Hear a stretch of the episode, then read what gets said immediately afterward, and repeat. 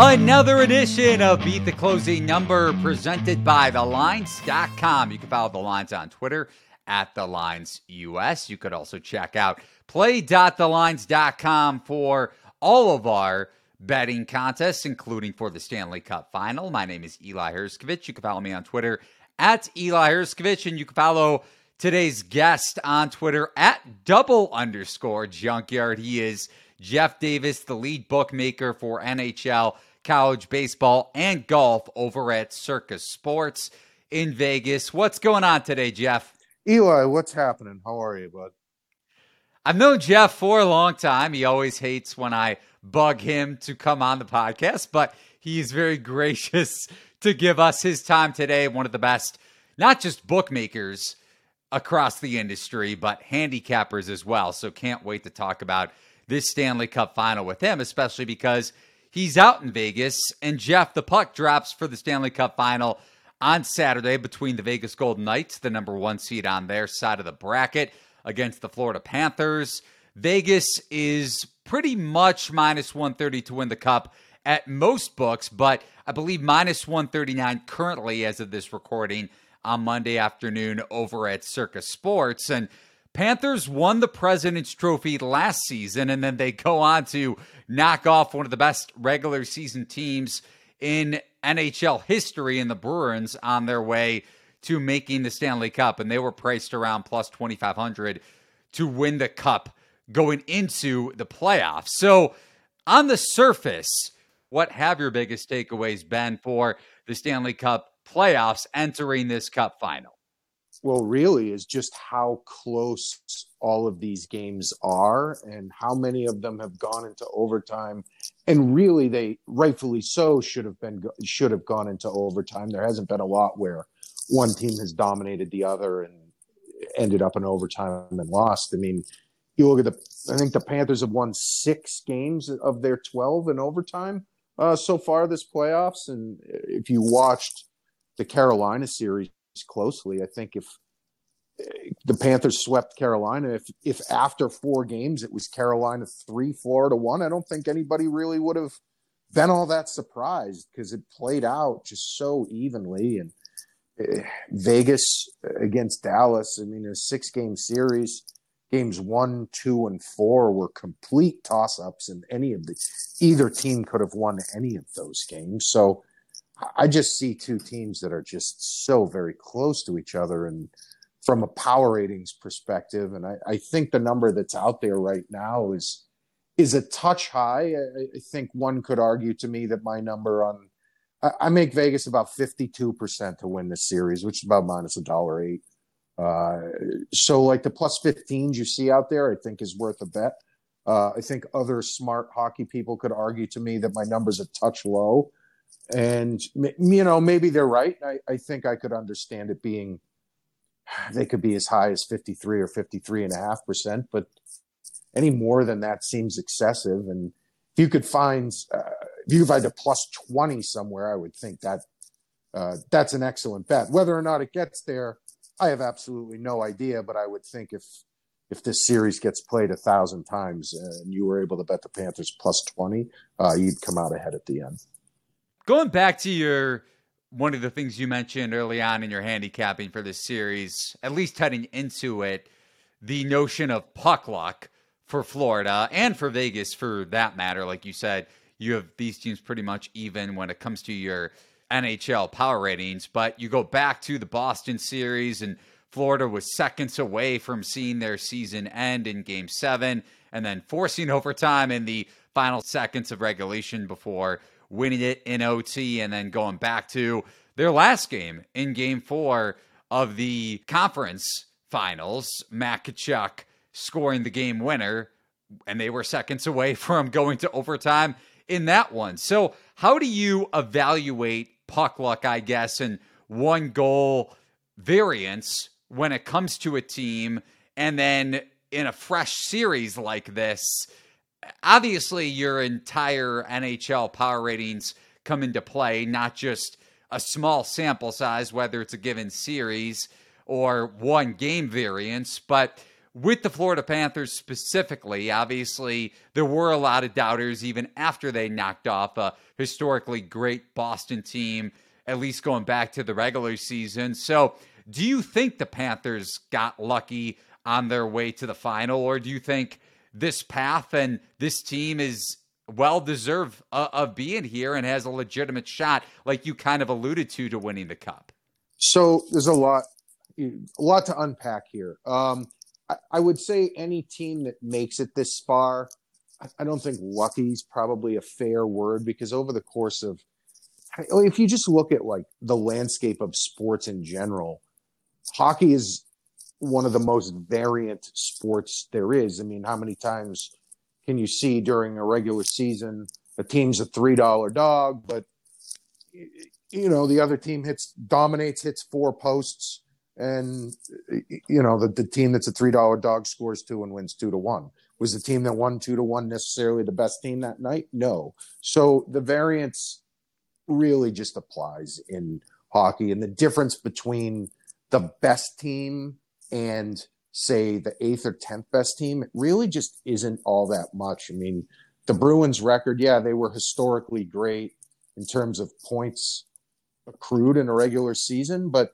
if you look at their underlying numbers, for the at least for the second half of the season, they weren't all that great. They just got above average goaltending and put the puck in the net when they had to, and they won a lot of games. Not taking anything away from the Bruins, but maybe they just the difference between them and other teams wasn't as great as the regular season standings showed. Then you take uh, looking at Florida's case, you have a guy like Sergei Bobrovsky who, you know, had the monster playoff run with Columbus, signed a big contract, and found himself in a milk carton because he hasn't been, you haven't seen him anywhere in years. But now he he has, you know, another unbelievable playoff run, and he's kind of showing his old you know 2017 2018 type form I mean, guys won a couple of Vezina trophies. So he's found what whatever has been missing for the last couple of years and you combine that with well florida doesn't have a deep roster. They have a you know a handful of very very good players um, you know, and what does it result in? You just, you know, yeah, you got to get lucky to win some of these games, so to speak. These games go to overtime, and you got to, you know, you've got to be the team that scores the goals. Like they could easily be out at this point, but that being said, to, to say they maybe don't deserve to be here isn't necessarily fair either. Um, so yeah, I mean, I, I don't put a lot of like what happened in the previous series as far as puck luck. I just don't think you can apply it to series is going forward. It just kind of all takes care of itself over time, the luck factor. But it all just comes down to getting the best number when you're making bets and what the knowing what the price should be versus what the price is. And like anyone who actually thinks they can quote pick winners in the sport of hockey is out of their mind. well, welcome to the gambling Twitter world, as you know very well, Jeff. And for the people that follow you or will be following you very shortly on Twitter at double underscore junkyard, you brought this up on Twitter last night that a good price on Florida is worth a bet. And I think you noted that one book out in Vegas had around plus 125. Now, I was looking at Conn Smythe odds going into the podcast, and Bobrovsky, who you mentioned and broke down a ton within your handicap here, is around plus 200 to win the Conn Smythe. So typically you hear this sort of handicap when it goes into the championship round or game for any sport. Would you rather bet the player to win X award over the team to win the series or the game outright? So I'll ask you the same question. Would you rather bet Bobrovsky to win Conn Smythe at plus 200, a little juicier to the average better's eye rather than betting Florida just to win the series. So I will preface this by saying I am not an awards market better because the voting just drives me nuts and I see these votes constantly that don't make any sense. So yeah. I will preface my statement with that. Now, breaking it down, if you look at, I'm going to go into both sides here to get to my point. If you look at Vegas's skaters. You've got probably four guys that could theoretically win if Vegas wins the cup. And that's Stephenson, Eichel, Marchessault, Stone. But they're all so close in points that it would take one of them to have like a super series to separate themselves from the others to where that person would win the Conn Smythe. Also, Chandler Stephenson's name is Chandler Stephenson and not Mark Stone or Jack Eichel. So he would probably have to go absolutely berserk to win it because if you look at the history of the Conn Smythe Award, it's always given to a guy with a big name. So he's probably up against it. Um, you could take a look at Adin Hill. Granted, he didn't play. He didn't play the first series, but his numbers have been unbelievable. Posted a shutout last night, and you could think, okay, well, if this is a low-scoring series and nobody really separates themselves from Vegas, he could win. But then you look at how how good Bobrovsky's been. I think it's possible that Bobrovsky can win the Conn Smythe and the Vegas Golden Knights win the Stanley Cup. If if none of those guys go crazy and the voters don't want to give it to Hill because he didn't play, you know, essentially the first series plus a game or two in Edmont, against Edmonton, Bobrovsky's the next logical choice. I think if Vegas wins the Stanley Cup in a low scoring grinder fashion where like most or all of the games go under, I still think Bobrovsky can win. So getting back to the original point, two to one kind of feels like a good bet. However, there's also the possibility that Florida wins the cup and it's a completely wild series where every game is 5 3, 6 4. And now you're looking at, uh, you know, Tkachuk being the most logical winner in that case. So for me, as somebody who likes to try to dumb it down and get things, you, you find you make prices on things that are easier to make. So if you're making Conn Smythe you've got to figure out what percentage of the time do the Panthers win do players A, B, C, or D win the cup and uh, win the Conn Smythe. And then in this case, it's I think it's possible that Bobrovsky wins the cup even if Vegas wins. So breaking that all down into a percentage is a lot more difficult given because you got to get inside the head of voters who you don't even know who they are. So to me, I would rather just find a good number on the Panthers and bet it. However, I think in theory, there probably is some value with Bobrovsky if you can get north of two to one. It's a good point. A lot of good points. And especially when it comes to voters, I know there were betters who were upset about the Miami Heat outcome. Caleb Martin was, I think, as high as 35 to 1 to win Eastern Conference Finals. MVP Jimmy Butler wins it. If you go back to a scenario that I was very familiar with in the NCAA tournament, finale going back to 2022 with Kansas, Ochai Agbaji winning most valuable player, most outstanding player. Didn't really make much sense considering what he did in the title game, but it goes to show you when voters have to hand in their votes initially in the first place. Maybe less so in professional sports because I don't know how things are done versus when it comes to collegiate sports like the NCAA tournament, but at least in that specific instance. And then you also go into the notion of trying to figure out how a specific voter votes, which is it's not implied probability. It's it's some sort of other analysis that you absolutely cannot quantify. So, one other nugget or one other market that you brought up within your analysis there, Jeff, was the total. At least when it comes to Bobrovsky and handicapping how this series could go when it when you look at Conn Smythe odds, potentially higher scoring series, maybe the award goes to a goal scorer. But looking at the total for game one, it's sitting at five and a half. No surprise, a little bit of juice towards the over. And Vegas is pretty much favored, just like it is to win the series, I believe, around minus 136 and maybe the exact price over at Circa. So, what do you make of the handicap for game one specifically? And then when it comes to the series as a whole, what are the keys for both teams or either team to pull this thing out? Well, I, I think, I don't know, and I haven't made a bet on game one uh, yeah. to this point. And I don't know if I will or if I won't. Probably. If the numbers stay relatively close to where they are right now, I probably won't bet the game. That being said, I live in Las Vegas. There's a very, very, very high likelihood I'm going to be forced into betting the Panthers in game one, just some because places will just take so much money and they'll move the number and there'll be a number to bet.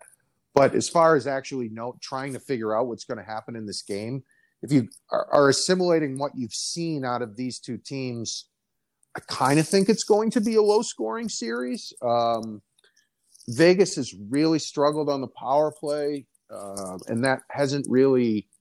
It's just been kind of all year, um, and that can that can burn some time off the clock. And frankly, Bobrovsky and Adin Hill have been outstanding. Uh, Vegas and Florida have the second and third highest save percentage of any of the teams during the playoffs, only behind the Rangers. Uh, and the Rangers were out, you know, the Rangers were out in the first round, so that sample size is a lot smaller. Uh, the only thing that gives me pause about uh, about unders is is wondering if these if Adin Hill and Bobrovsky can continue what they're doing. I mean, if anybody actually thought that going into the playoffs, oh, you know, Adin Hill and Laurent Brossoit are going to win you a Stanley Cup, then you know, good on you because I definitely didn't have that in the cards. Um, and not to take anything away from the guys, have been incredible. Um, so yeah, I, I it's going to be physical. It's going to be tight. There's not going to be a lot of ice out there. Uh, I kind of like. I would bet the under if I had to pick a side, but just who the goalies are does give me some pause uh, in making that bet. I, I think I would rather Kind of want to just watch a game and see how the teams attack one another uh, and see kind of what each team is doing and and how it might relate to how they play going forward. So yeah, I got nothing for you really on total. Makes sense. And I, I want to, in our last few minutes here, like I mentioned at the beginning, you also deal with college baseball and golf and a couple of big events for both of those sports coming up, not only with the College World Series, but you have NCAA tournament regionals happening this weekend, I believe, starting on June 2nd. So Friday, and then the U.S. Open tees off on June 15th in a couple of weeks. So, however you want to take it, Jeff, I don't know if you have any betting advice for regionals in particular, generally speaking, or anything specific. I know you're a huge golf handicapper, so maybe you have a long shot or two, or at least a golfer in the middle tier range that may be worth targeting. But however you want to go about the rest of the two or the other two betting markets that you focus on in particular.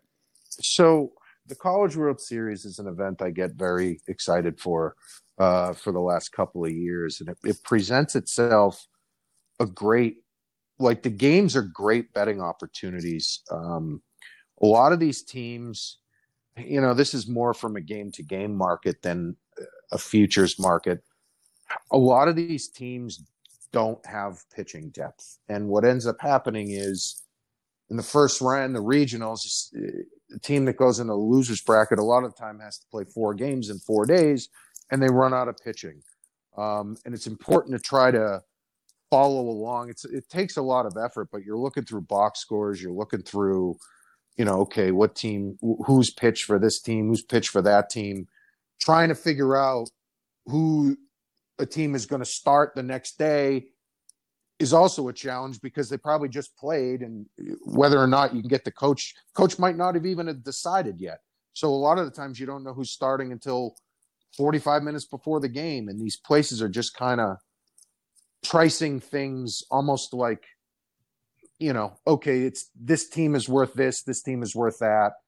This is the price without really looking into too much of the pitchers, which, you know, anybody who watches baseball knows the importance of a starting pitcher in a game and overall bullpen depth. So that's something that, uh, without giving away too much, uh, days three and four of the College World Series regional can present themselves uh, with some excellent betting opportunities uh, if you're aware of, uh, of what to look for.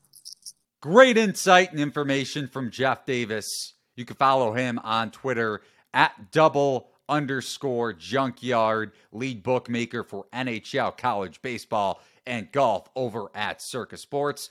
And that'll do it for this edition of Beat the Closing Number presented by thelines.com. You can follow the lines on Twitter at the lines US. And remember to head over to play.thelines.com to enter into our free betting contests and head over to thelines.com. Not just for getting the best odds on any sport and price shopping across numerous betting markets, but also getting the link in the top right hand corner to our Discord channel to get all of our bets from staff members like myself on any betting market. This is another edition of Beat the Closing Number. So long, everybody.